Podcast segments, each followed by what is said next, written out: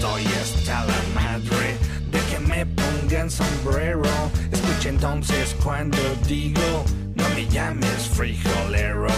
Y aunque exista algún respeto, no metamos las narices. Lo que inflamos la moneda, haciendo guerra a otros países.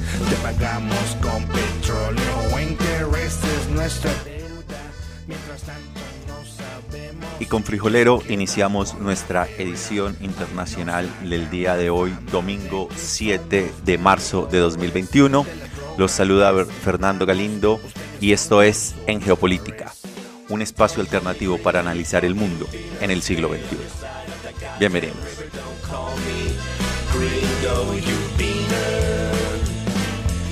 Me digas Mr. Puñetero Te sacaré un susto por culero No me llames frijolero, pinche gringo puñetero Y el día de hoy nuestro programa nos va a llevar, como siempre, alrededor del planeta, entendiendo y analizando el mundo y las movidas de estos últimos días. Vamos a iniciar entonces yendo a la Ciudad de México con nuestra editorial que nos va a llevar a analizar El hombre del pueblo en México sobre Andrés Manuel López Obrador. Completaremos nuestra vuelta al mundo a través de un audio que hemos tomado de la web de la ONU.org en español, que son las noticias de las Naciones Unidas. Estaremos con los números duros que nos llevarán a Nigeria, el Reino Unido, Estados Unidos, Rusia volveremos a la ciudad de, la, de, Buenos Aires, a la ciudad de la furia, al fin del mundo, con la actualidad política argentina, en la columna que nos acompaña y nos envía Pablo desde la ciudad de Buenos Aires. Estaremos también dando un vistazo a Yemen, Corea del Norte y Etiopía. Nos iremos desde allí a India, al segundo país más poblado del mundo, sobre cómo va la vacunación en este lugar del planeta. Hemos tomado también otro audio del canal de YouTube, ahí les va, sobre John Biden y los centros de detención y los bombardeos en Siria, a un mes de Biden en la presidencia de los Estados Unidos. Estaremos también dando una vuelta que nos llevará posteriormente a la ciudad de La Paz, en la cual nos acompaña Javier Zárate Taborga y estará lanzando la nueva serie internacional denominada La Guerra Civil Siria, parte 1 es una serie de tres capítulos que estará emitiéndose los próximos domingos. El primer programa será hoy, el siguiente es el 14 y el tercero el día 21 de este mes. Estaremos desde La Paz viajando posteriormente a Arabia Saudí, Alemania y Turquía. Como se pueden dar cuenta, es un recorrido grande alrededor del planeta en esta emisión internacional de En Geopolítica. Vámonos entonces a arrancar con nuestra editorial que nos va a ubicar en la Ciudad de México.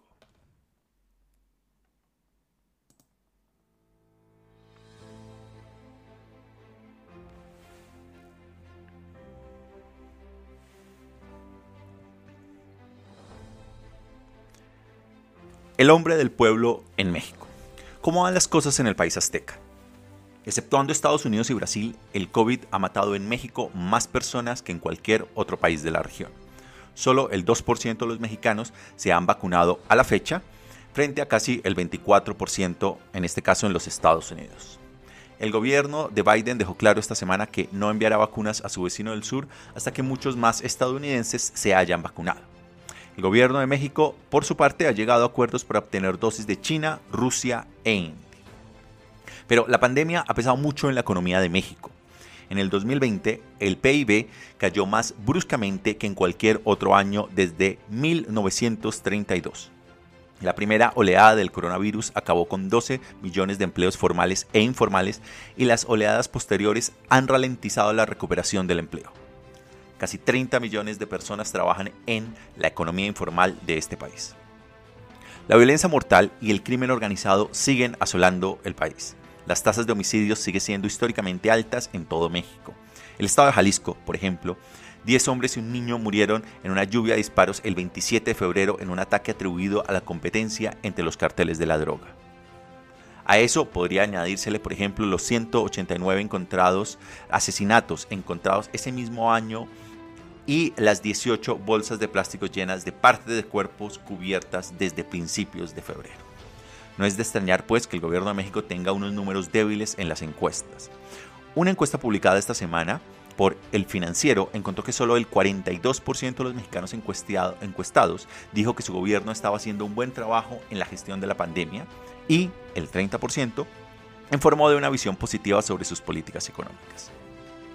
Sin embargo, esa misma encuesta dio al presidente de México, Andrés Manuel López Obrador, un índice de aprobación del 63% frente al 61% que obtuvo en enero pasado. La pregunta entonces que se abre aquí es ¿por qué sigue siendo tan querido? En parte se debe a que el establishment político de México, que dirigió el país durante décadas antes de que López Obrador fuera elegido en el año 2018, sigue siendo profundamente impopular porque muchos mexicanos dicen que en gobiernos anteriores fueron profundamente corruptos. También porque es un político auténticamente talentoso. La respuesta de López Obrador al COVID es justamente criticada ha animado a los mexicanos a seguir con sus actividades habituales, incluso cuando el virus se estaba propagando y tuvo una postura, ambigua frente al uso de la mascarilla al comienzo, motivo por el cual contrajo el COVID-19. Y esto fue motivo para ser pieza de ataque de muchos medios de comunicación en este país. Sin embargo, cuando se le preguntó por qué se había mostrado vulnerable, recordó a los votantes que se había negado a hacer cola para vacunarse antes de tiempo e insistió en que se infectó por presentarse a trabajar como lo hacen los mexicanos trabajadores. Algunos pusieron en tela de juicio sus palabras, pero las encuestas recientes dicen que una sólida mayoría de mexicanos lo considera honesto, y allí radica que su popularidad se mantenga. A ello hay que sumarle su toque personal. López Obrador hace algo más que compartir el amor por el béisbol con millones de mexicanos. Se ha mostrado dispuesto a coger el bate y a tomar su turno en el plató. Y aunque todavía necesita un poco de entrenamiento, el hombre del pueblo de 67 años de edad todavía puede manejar la pelota de béisbol. Esto, junto a su manera particular de expresarse, ha ido ganando cierta simpatía en una gran parte de la población mexicana. Por su parte, México se enfrenta a las elecciones del próximo 6 de junio. Los votantes ocuparán todos los escaños de la Cámara Baja de México y el partido Morena de López Obrador espera mantener una buena mayoría. A su vez, casi la mitad de los 32 estados de México tendrán que elegir gobernadores. La pregunta que se abre es la siguiente podrá seguir siendo lo suficientemente popular como para aprovechar los tres años que le quedan? Los resultados de esas elecciones y la capacidad del presidente para superar las dificultades políticas lo dirán. De esta manera, entonces, arrancamos nuestro programa en esta edición internacional que realizamos desde la ciudad de Bogotá para las distintas geografías. Nos acompaña en Bolivia, desde Bolivia, desde la ciudad de Panamá, desde Buenos Aires, las personas que se conectan también desde España. De este modo vamos entonces con el audio tomado de la Agencia de las Naciones Unidas en español para completar esta primera ronda alrededor del planeta. Estas son las noticias más importantes de las Naciones Unidas con Laura Quiñones. Por primera vez en la historia, las mujeres conforman la cuarta parte de los representantes en parlamentos, congresos y senados a nivel mundial, asegura un nuevo informe de la Unión Interparlamentaria. Aunque se trata de un hito, la igualdad de género aún está lejos de alcanzarse, declaró el secretario general de la agencia. Si bien celebramos y damos la bienvenida a este récord histórico, sentimos que el progreso es insoportablemente lento. Al ritmo actual pasarán otros 50 años antes de que podamos lograr la paridad de género en los parlamentos. Y por supuesto, todos estamos de acuerdo en que esto no es sostenible ni aceptable. Solamente en tres países, Ruanda, Cuba y los Emiratos Árabes Unidos, las mujeres representan el 50% de los parlamentarios. Las Américas son la región que más porcentaje de mujeres representantes tiene en promedio comparado con el resto del mundo, con el 32,4%. En Chile, Colombia y Ecuador, el porcentaje es superior al promedio. El Papa Francisco llegó este viernes a Bagdad, la capital de Irak, donde hará una visita de tres días que funcionarios y agencias de la ONU han calificado como un símbolo de paz y unidad. Para el asesor especial del equipo investigador de la ONU sobre los crímenes cometidos por el ISIS en el país, la visita papal transmite un mensaje de sanación para las comunidades afectadas por el terrorismo. La visita del Papa a Irak, sus reuniones con líderes religiosos iraquíes y los lugares religiosos que visitará llevan un mensaje unificador de paz y coexistencia entre todas las comunidades, especialmente aquellas de las religiones que han sufrido a manos del ISIS, incluida la comunidad cristiana, aseguró Karim Khan. Al igual que las comunidades yazidi, chiita, sunita, kakai, shabak y turcomana, los cristianos de Irak sufrieron enormemente durante el periodo de ocupación de Mosul por este grupo terrorista. Según el asesor especial, la justicia es un derecho para todos y la rendición de cuentas basada en pruebas es esencial para evitar el peligro de que tales delitos se vuelvan a repetir. En otras noticias, la Oficina de Asuntos Humanitarios de las Naciones Unidas lanzó este viernes una nueva herramienta en línea para rastrear las entregas de las vacunas contra el COVID-19 en países con crisis humanitarias. En total, 27 países están incluidos en el explorador de datos COVID-19, que ofrece una descripción general del impacto impacto de la enfermedad e indica cuántas dosis de vacunas se asignan y administran, ya sea a través de COVAX, otras donaciones o adquiridas por el país mismo. Hasta ahora, 13 países en crisis han recibido más de 12 millones de dosis de vacunas, pero se estima que se han administrado menos de 500 mil.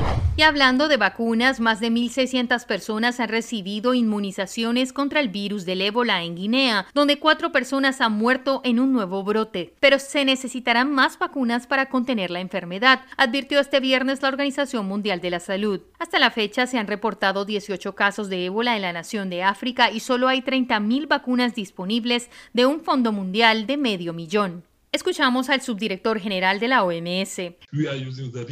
Estamos vacunando a los contactos de los casos, a los contactos de los contactos y a sus contactos. Con esta estrategia podemos controlar este tipo de brotes, pero vamos a necesitar más vacunas. La organización advirtió que si la epidemia se propaga a otros países, las existencias serán insuficientes. El último brote de ébola en Guinea, que comenzó en 2014, se extendió rápidamente a las vecinas Liberia y Sierra Leona. Para cuando finalmente se controló, se había convertido en el brote más mortífero desde que se detectó el virus por primera vez en 1976, con unos 28.000 casos y 11.000 muertes. Y hasta aquí las noticias más importantes de las Naciones Unidas. Yo soy Laura Quiñones.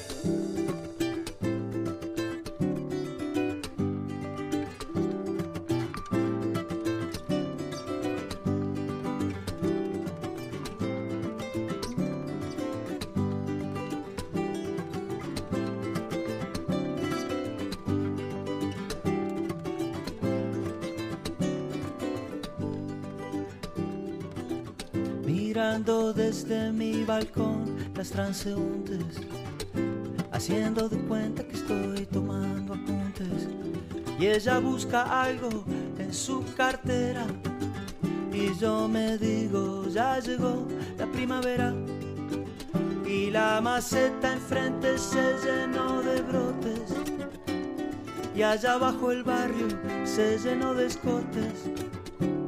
Y la tarde se escapa verso adentro y yo sigo buscando sin encontrar mi centro y pongo ladrillo sobre ladrillo y sigo sin dar con el estribillo y entonces me pregunto qué es lo que viste en mí, qué es lo que te hizo abrir así tus miedos, tus piernas, tu calendario las siete puertas sagradas de tu santuario, la extraña luz de tu cámara oscura, el infranqueable cerrojo de tu armadura.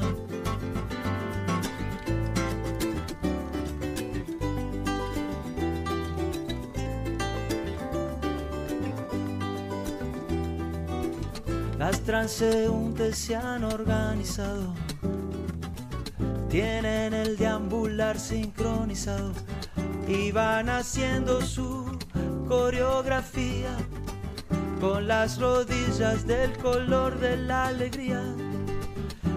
Cada farola tiene ya su bailarina y la banda viene entrando por la esquina.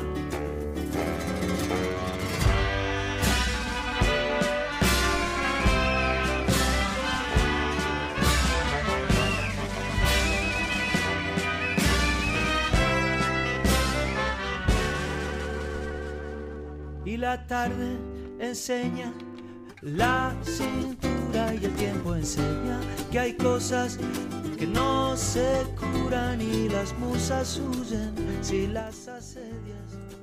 Y otra canción. Números duros. 279. Las 279 menores secuestradas la semana pasada por hombres armados en el noreste de Nigeria han sido liberadas. Las niñas fueron liberadas después de que el gobierno negociara con los secuestradores, pero muchos observadores critican este enfoque, diciendo que solo envalentona a los militares a secuestrar niños para pedir posteriormente rescates. 7. Estados Unidos y la Unión Europea sancionan conjuntamente a siete funcionarios rusos acusados por estos países de estar implicados en el envenenamiento y posterior detención del disidente ruso Alexei Navalny. Es la primera vez que Moscú es objeto de sanciones por parte de Washington desde que el presidente Biden asumió el cargo y ordenó una amplia revisión de la política exterior estadounidense hacia Rusia. 89. El escepticismo sobre las vacunas es un problema en muchas partes de Europa, pero no en el Reino Unido, donde el 89% de los británicos dicen que tienen intención de vacunarse contra el COVID-19 frente al 73% en Alemania y el 59% en Francia. 170. El pájaro balancín de ceja negra, originario de Asia, ha aparecido en un bosque de Indonesia por primera vez en 170 años. Observadores de aves de todo el mundo han puesto en contacto con los expertos de aves de Borneo que descubrieron el balbuceo para coordinar una visita única en la vida.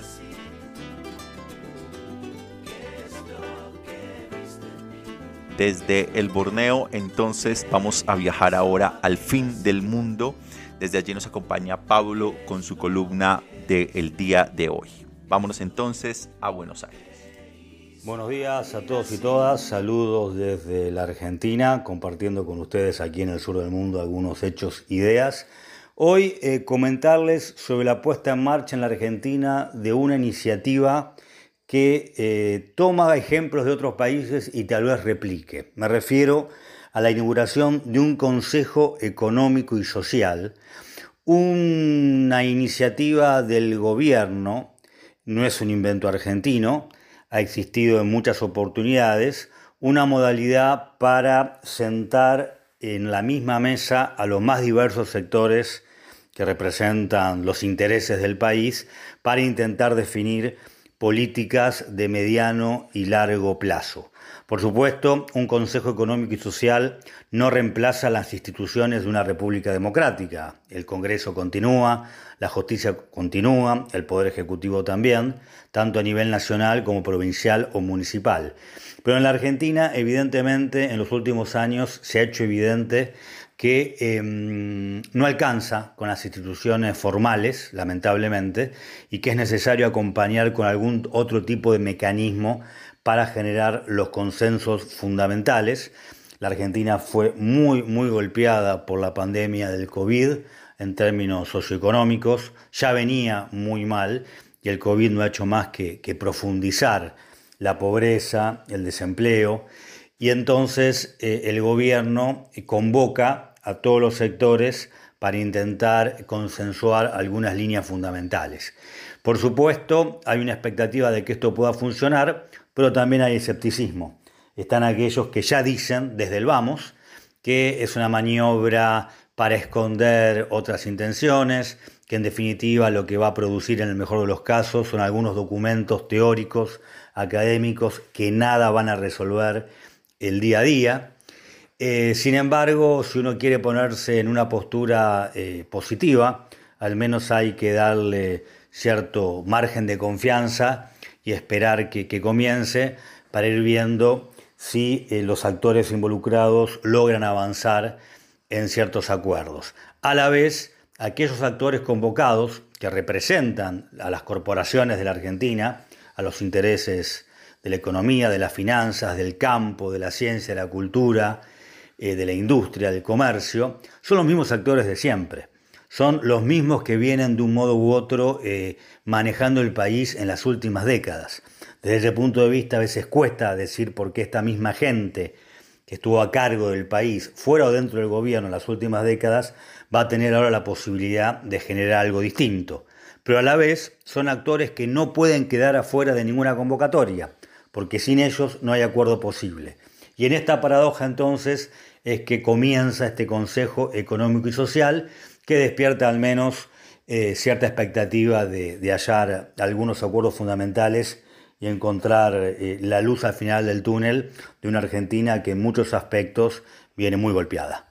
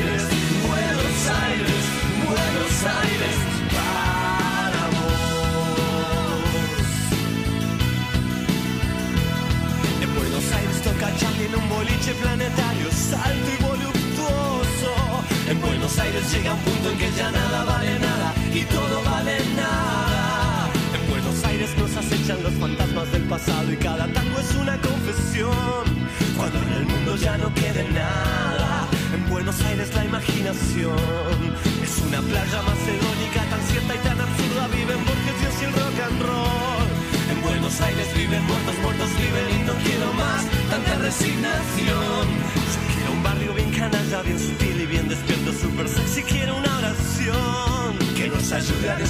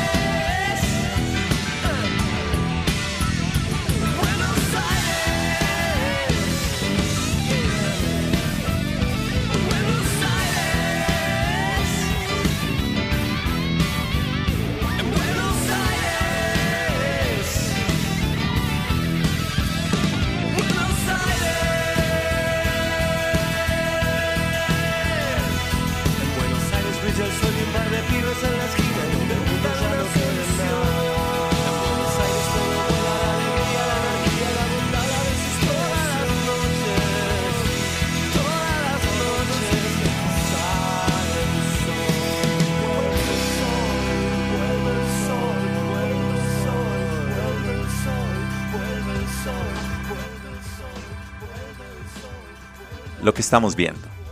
Yemen se queda atrás.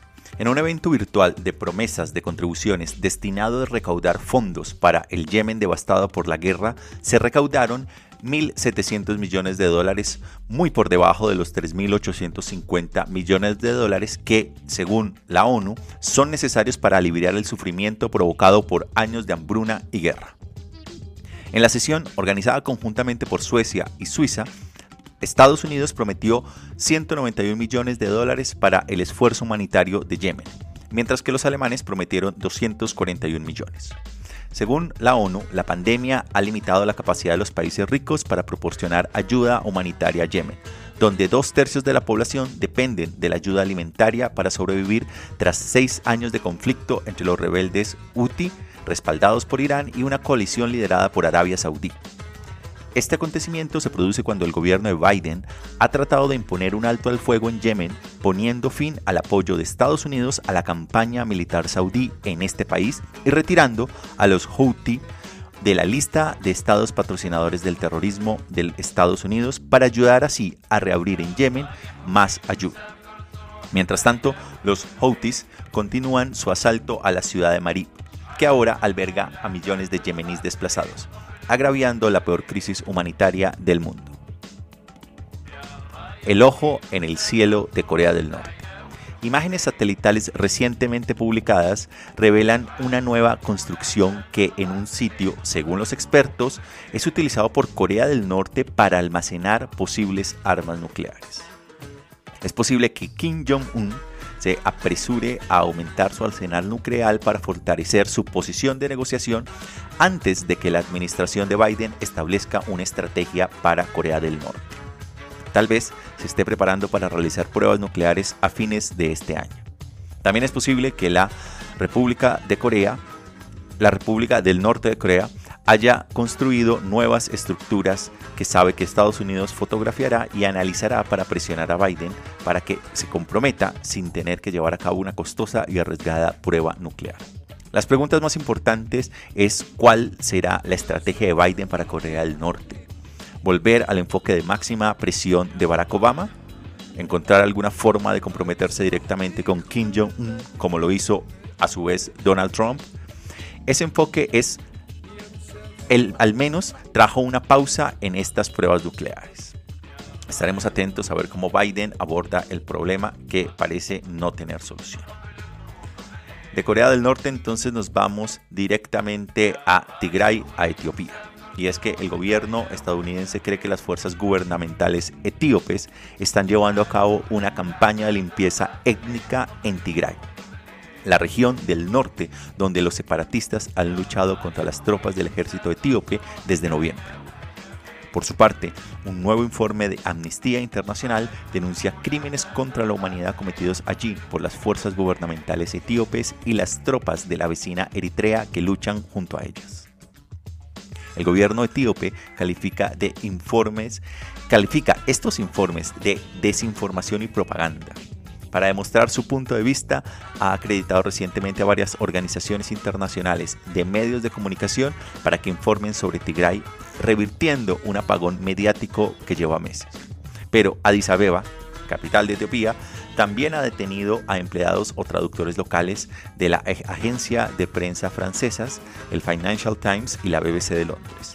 La crisis de Tigray ya se ha extendido al vecino Sudán ya que cientos de miles de refugiados huyen de la violencia y de la amenaza de la hambruna. El presidente de los Estados Unidos, John Biden, por su parte, ha prometido volver a comprometerse con África, en gran medida descuidada por la administración Trump, y estaremos pendientes de cómo su administración aborda esta creciente crisis que tiene lugar dentro de las fronteras de uno de los aliados regionales de Washington.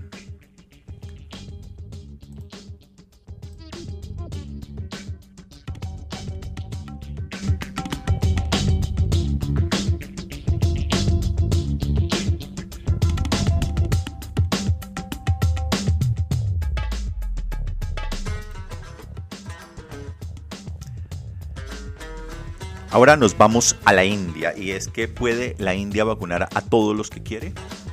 A medida que se acelera la carrera mundial por la vacunación, el país más poblado del mundo está tratando de hacer tres cosas difíciles al mismo tiempo. La India se enfrenta al segundo mayor número de casos confirmados del COVID en el mundo. Se ha embarcado recientemente en lo que se ha denominado la mayor campaña de vacunación contra el coronavirus en todo el planeta pero el objetivo de inocular a una parte considerable de sus 1.400 millones de habitantes no deja de ser algo bastante ambicioso. Eso sí, solo sería un reto hercúleo Pero la India también está realizando cientos de millones de inyecciones por parte de la iniciativa mundial COVAX para inocular a los países de bajos ingresos. Y por si estas dos cosas no fueran suficientes, Delhi también quiere ganarse los corazones y las mentes repartiendo millones de vacunas más directamente a otros países de su entorno. ¿Cómo logrará entonces la India llevar a cabo una tarea tan gigantesca? Todavía es pronto, pero ya están sugiriendo rápidas, difíciles compensaciones. Primero que todo existe una desconfianza interna y es que cuando la India lanzó su campaña de vacunación contra el COVID en enero, muchos tenían grandes esperanzas. El país tenía tanto la capacidad de producir en masa, India fabrica alrededor del 60% de las vacunas a nivel mundial, una cifra no menor, como la infraestructura logística ya establecida para inocular a cientos de millones de niños contra el sarampión y la tuberculosis anualmente. Sin embargo, tras seis semanas, apenas el 1% de los indios se ha vacunado. Los fallos técnicos son una de las grandes razones, pero otro problema es el, escepticismo generalizado. Solo el 40% de los indios dicen querer vacunarse, según una encuesta local. A ello se ha contribuido el turbio proceso de aprobación de la vacuna desarrollada por la propia India. A principios de esta semana, el propio primer ministro Narendra Modi se vacunó en una foto para aumentar la confianza del público. También hay una limitada a una limitación de los suministros básicos que está obligando al gobierno de la India a equilibrar sus prioridades. Made in India o India First versus India First. Las perspectivas mundiales de acabar con la pandemia dependen en gran medida de la India, que se ha comprometido a producir cientos de millones de vacunas para Oxford AstraZeneca bajo el nombre local de Covishield. Pero equilibrar esa demanda mundial con las necesidades de los indios está resultando bastante desafiante para ellos. Delhi ha advertido que una vez que retrasarían los compromisos de COVAX hasta que hubiera inoculado una masa crítica de su propia población. Y aunque se retractó, Hace dos semanas el Instituto de Suero de la India, el principal proveedor de COVAX, insinuó que está bajo presión para dar prioridades a las enormes necesidades de India. Una de las necesidades es la amistad de las vacunas. El primer ministro Modi llama a su estrategia Vaccine Maitri, una palabra sánscrita con tintes budistas que significa amistad, buena voluntad o bondad. Modi quiere que el mundo vea a la India como una potencia benévola que utiliza su capacidad de fabricación de vacunas para ayudar a los países más necesitados. De hecho, Delhi está dispuesto a enviar vacunas a varias naciones del sur de Asia y más allá, a menudo de forma gratuita. Pero la generosidad de Delhi también tiene un tinte geopolítico. La India está enviando inyecciones a Bangladesh, por ejemplo, como parte de una estrategia para reparar los lazos con Dhaka tras las consecuencias de las controvertidas leyes de ciudadanía de la India del año 2019 que avivaron las tensiones con el país mayoritariamente musulmán. Mientras tanto, no es sorprendente que los jabs fabricados en la India se dirijan a los 200 millones de habitantes de su viejo adversario Pakistán. China también forma parte de esta historia. El principal rival de la India por la supremacía asiática está llevando a cabo su propia y complicada campaña de diplomacia con las vacunas, enviando millones de vacunas a países en todo el mundo en desarrollo. Delhi quiere contrarrestarlo, pero se está centrando más en casa. India está suministrando millones de dosis de Covishield al vecino Nepal, donde la creciente influencia de China ha ido erosionando el dominio de la India en los últimos años, y a Sri Lanka, que está cada vez más en juego en la rivalidad asiática entre Pekín y Delhi.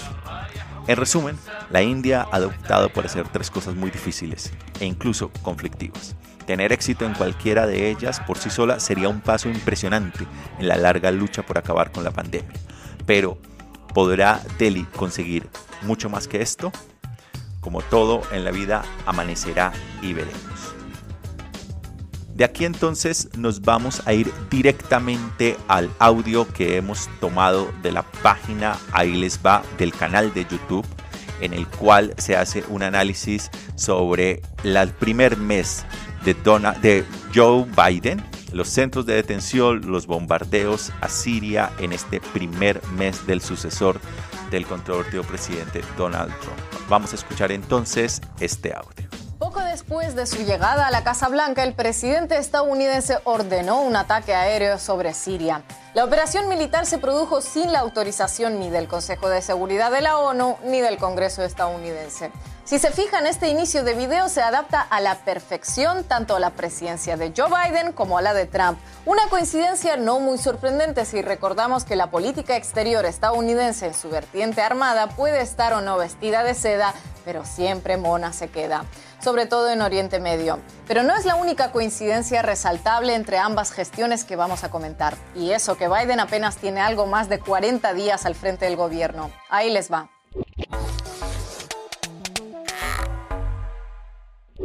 El presidente Joe Biden ordenó el pasado viernes un ataque aéreo sobre Siria contra milicias asentadas cerca de la frontera iraquí, a las que acusa de estar respaldadas por Irán.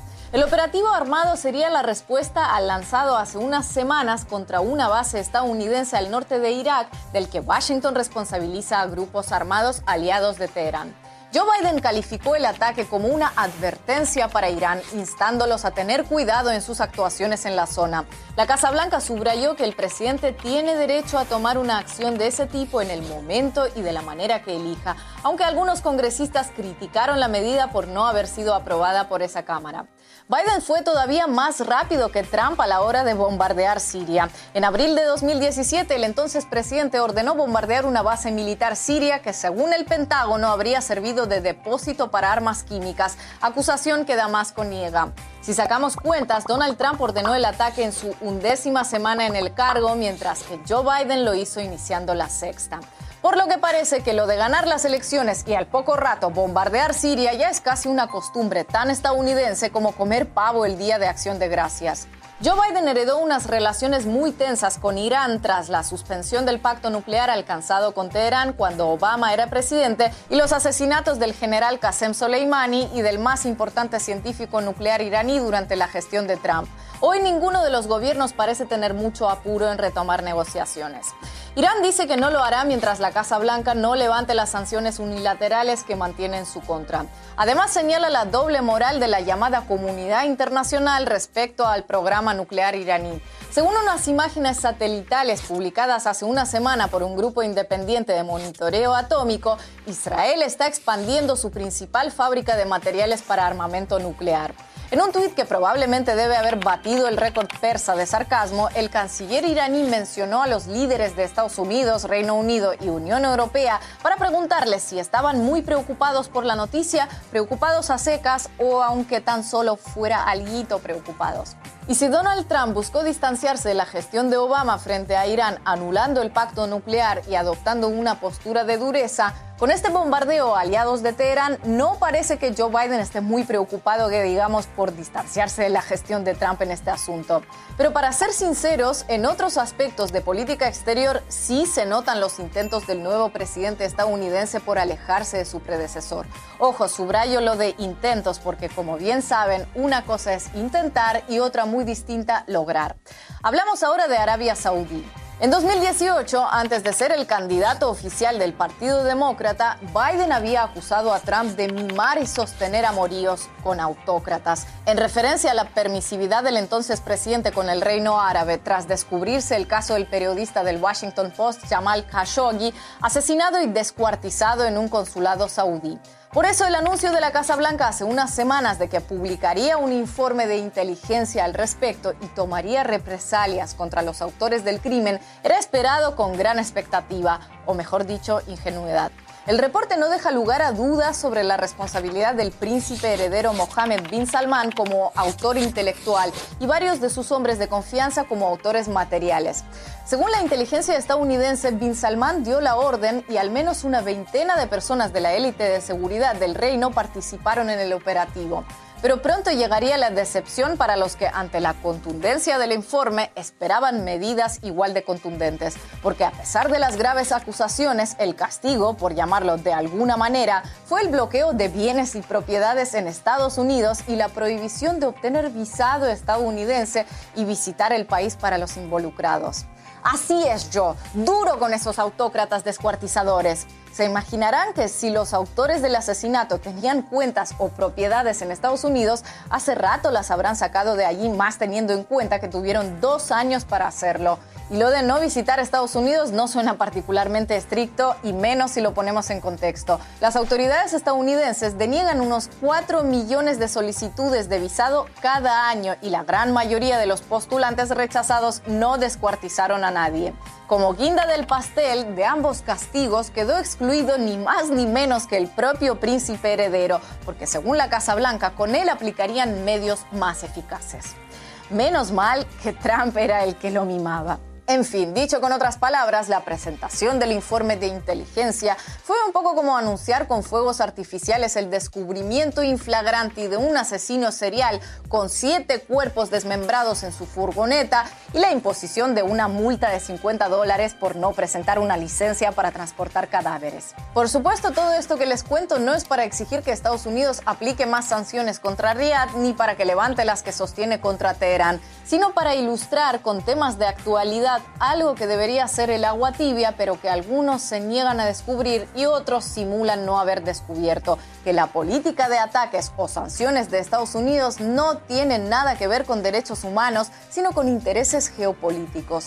Por eso, a Irán la Casa Blanca le advierte bombardeando a sus aliados, pero Arabia Saudita le advierte prohibiendo que sus funcionarios de inteligencia descuartizadores puedan visitar Disneyland. Sí, lo sé, lo admito. Estas coincidencias entre Biden y Trump sobre Irán, Siria o Arabia Saudita no es que sean la sorpresa geopolítica del siglo. Al fin y al cabo, esas naciones ya eran rivales y aliados de la Casa Blanca respectivamente en los tiempos en que ABA encabezaba las listas de éxitos. Pero esta misma semana las noticias nos regalaron otra coincidencia que choca de lleno con los que todavía creen que en Washington se está viviendo un cambio político sin precedentes. Casi al mismo tiempo que Joe Biden ordenaba bombardear Siria, tal como hiciera Donald Trump, Joe Biden decidió reactivar un centro de detención para menores migrantes en Texas, tal como hizo Donald Trump. Cerca de 700 menores de entre 13 y 17 años comenzaron a ser llevados a Carrizo Springs, el mismo centro que fuera sede de la polémica de los niños en jaulas en 2019. ¿Recuerdan? Algunos voceros y asesores se apresuraron a aclarar que aunque el centro fue inaugurado por la anterior administración y la actual ha vuelto a activarlo, esa es la única coincidencia entre ambas gestiones.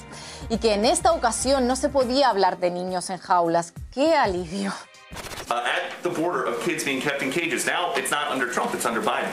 This is not kids being kept in cages. This is this is kids. This is a facility that was opened that's going to follow the same standards as other HHS facilities. Las aclaraciones no sirvieron de mucho, con los partidarios de Trump señalando el obvio doble estándar de los demócratas e incluso partidarios de Biden como Alexandria Ocasio Cortés criticando la medida. En ahí les va, evitamos caer en la tentación de afirmar que el Partido Demócrata y el Republicano son exactamente lo mismo, porque no lo son. Aunque los unan los objetivos, los separan las estrategias. Así ha sido durante décadas, con momentos en que solo asoman los objetivos y en otros en los que las estrategias parecen lo único visible. Pero confesamos que aunque no sorprende que algunos de los memes que vivimos durante la campaña electoral se estén haciendo realidad con absoluta precisión, sí queda algo de vértigo que lo estén haciendo tan rápido. Y la realidad es que en apenas un mes y medio de gestión, Joe Biden ha logrado, por un lado, que muchos de los que esperaban grandes cambios se sientan decepcionados y por el otro, que muchos de los que no esperaban absolutamente nada sientan que se pasaron de optimistas.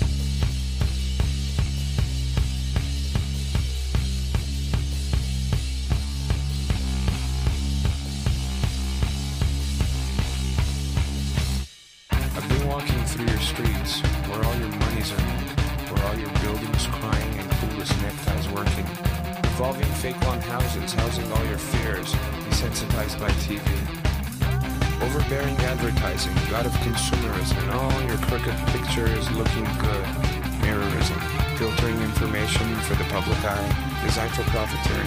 Your neighbor, what a guy.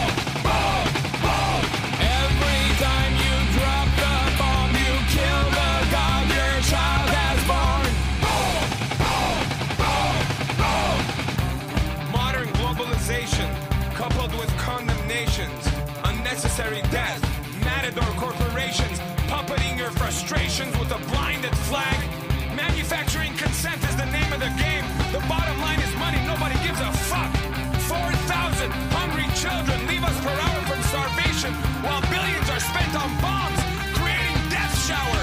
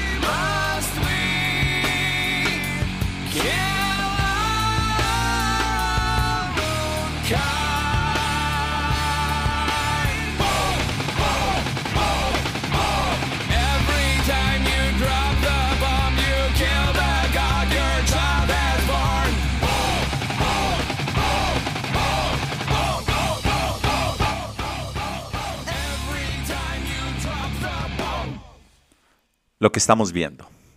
Pasaporte en el hub.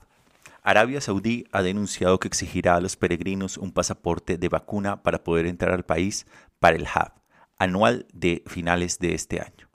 Cada año, millones de musulmanes de decenas de países viajan a los lugares sagrados de la Meca y Medina para cumplir con, cumplir con la obligación religiosa, en un evento anual que aporta miles de millones de dólares a la economía saudí. El requisito del pasaporte de vacunación puede significar que las personas sin medios o accesos a la vacuna en sus países de origen se queden fuera del hub este año. Pero Riyadh confía en que el plan les ayude a llevar a cabo el evento después de que el año pasado se cancelara en medio de la pandemia sin que se fomente un segundo brote de COVID en este país. La alternativa para la vigilancia. Nos vamos ahora entonces a Alemania. Y es que el gobierno alemán ha puesto bajo vigilancia al partido de extrema derecha alternativa para Alemania por sus afiliaciones de, extremo, de extremismo. Un partido euroescéptico con una plataforma fuertemente antiislámica ha sido el mayor partido de la oposición en la legislatura alemana desde el año 2017, pero su popularidad se ha reducido el último año. La medida permitirá a la inteligencia alemana intervenir los teléfonos del partido y vigilar sus comunicaciones. Alternativa por Alemania, por su parte, dice estar bajo la vigilancia perjudicial y que esto implicará que la capacidad del grupo se disminuya para competir en una serie de elecciones locales y elecciones generales en este otoño. De esta manera, este partido no le hace bien. Sus partidarios casi seguro que tacharán las elecciones de ilegítimas, siguiendo el ejemplo de los pro-Trump. Tras el atentado del Capitolio en los Estados Unidos el 6 de enero, un legislador de este partido, Alternativa por Alemania, escribió que Trump estaba liberando la misma lucha política, que hay que llamarla guerra cultural, que nosotros, decía él, estamos haciendo acá con Alternativa por Alemania. Y de Berlín entonces nos vamos ahora a Estambul, Turquía. Y es que la pregunta que se abre acá es, ¿cómo abraza Turquía los derechos humanos? El presidente turco Tayyip Erdogan ha pasado página, según él, con un programa de derechos humanos de 11 puntos que se pondrá en marcha en los próximos dos años.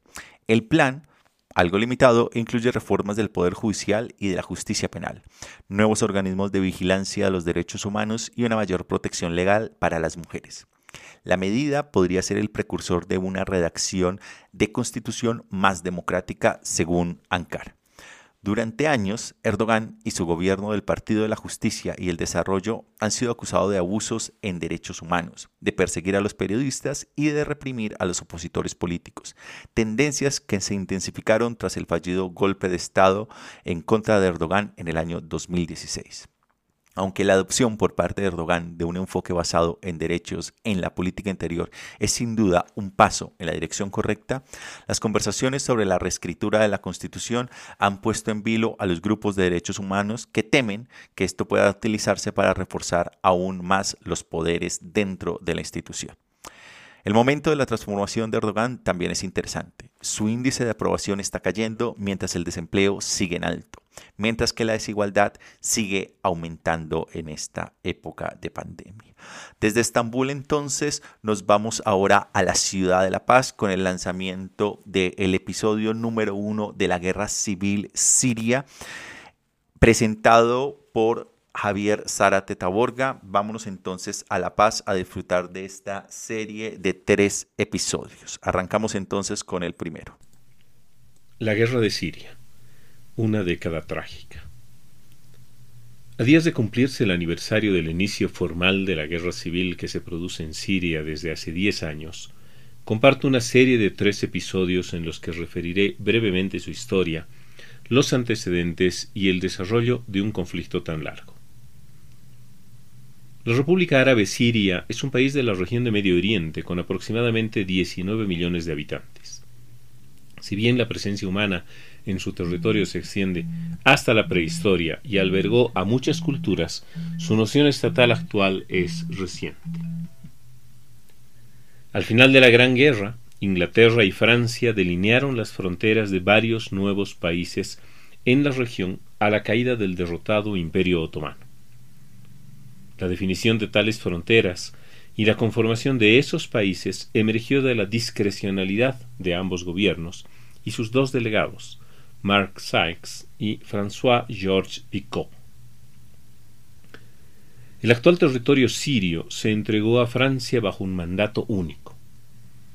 Pero la presencia inglesa y gala en la región no pudo mantenerse por demasiado tiempo, y al final de la Segunda Guerra Mundial, el 24 de octubre de 1945, Siria se declaró independiente y en los siguientes meses las fuerzas francesas se retiraron.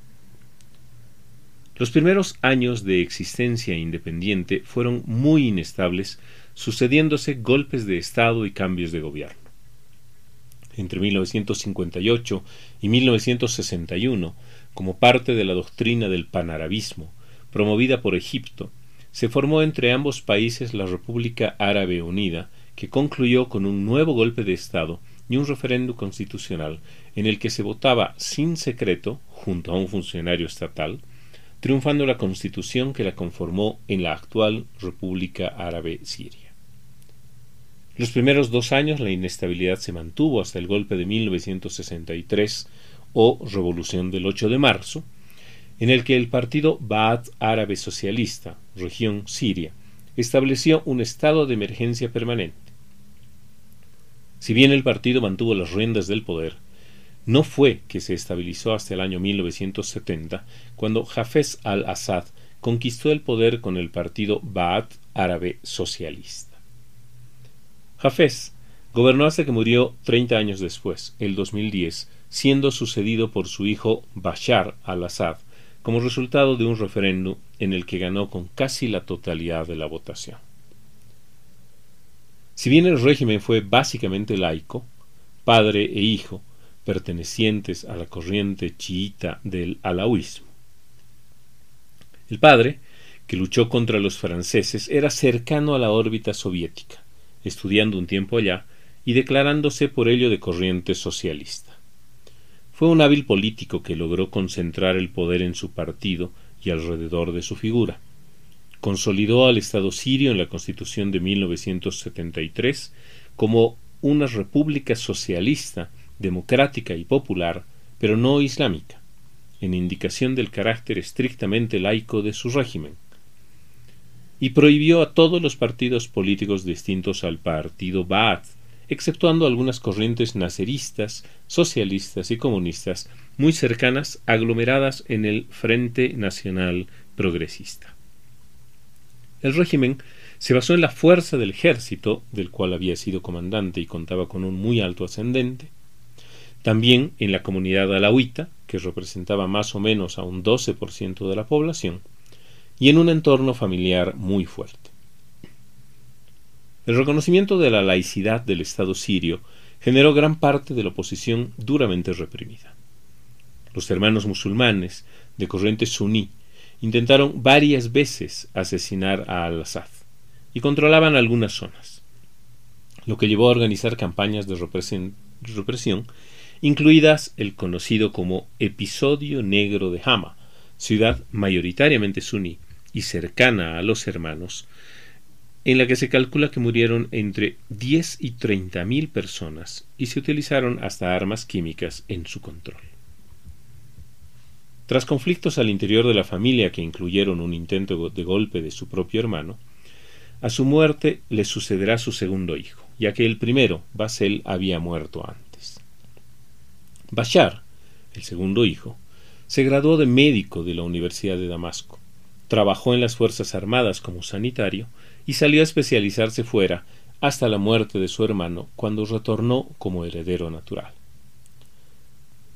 Sin embargo, esa naturalidad no fue total, ya que, perteneciendo Bashar a la minoría chií, la oposición se mantuvo, sufriendo también la represión, que incrementándose paulatinamente dio origen a la guerra civil siria, coincidiendo con la denominada Primavera Árabe a la que nos referiremos en la segunda entrega de esta serie.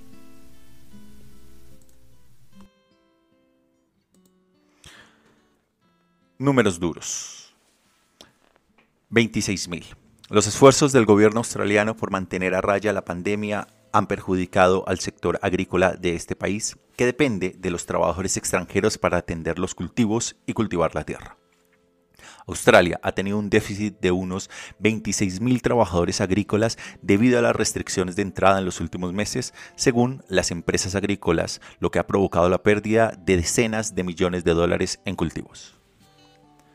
13.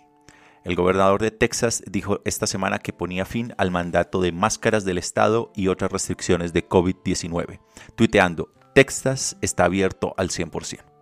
Todo ello a pesar de que Texas se encuentra entre los 10 estados de los Estados Unidos con mayor crecimiento de casos de COVID y que solo ha vacunado al 13% de sus 30 millones de habitantes, la segunda tasa de vacunación más baja de todo este país. 1.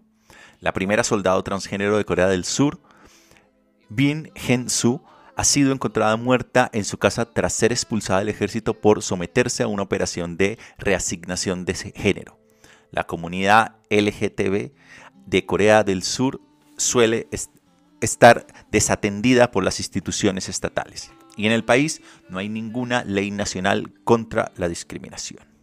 20. La opinión de los estadounidenses sobre China y Rusia ha caído en picado en los últimos meses. Según una nueva encuesta de Gallup, solo el 20% de los estadounidenses dice ahora que tiene una opinión favorable de China un descenso de 13% porcentuales en un año, mientras que el 22% dice lo mismo de Rusia, un descenso de 6 puntos. Y de esta manera entonces nos acercamos ya al final de esta emisión internacional del programa de En Geopolítica, un espacio alternativo para analizar el mundo 21 en esta edición que transmitimos desde la ciudad de Bogotá el día de hoy, domingo 7 de marzo de 2021.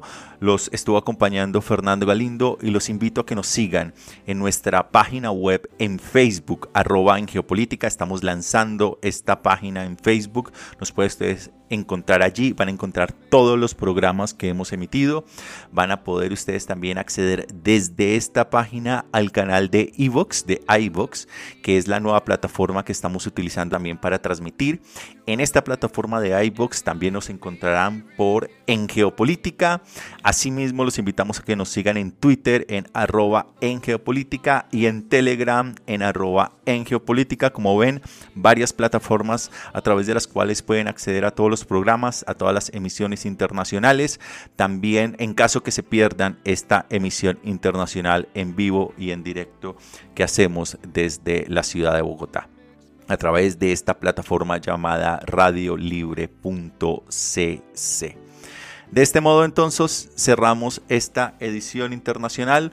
Los invito también a que nos acompañen los días miércoles que estamos volviendo con una edición especial de 30 minutos de mitad de semana de análisis del mundo internacional. Con esto les deseo un feliz resto de semana, que tengan un feliz día y nos encontramos el próximo miércoles.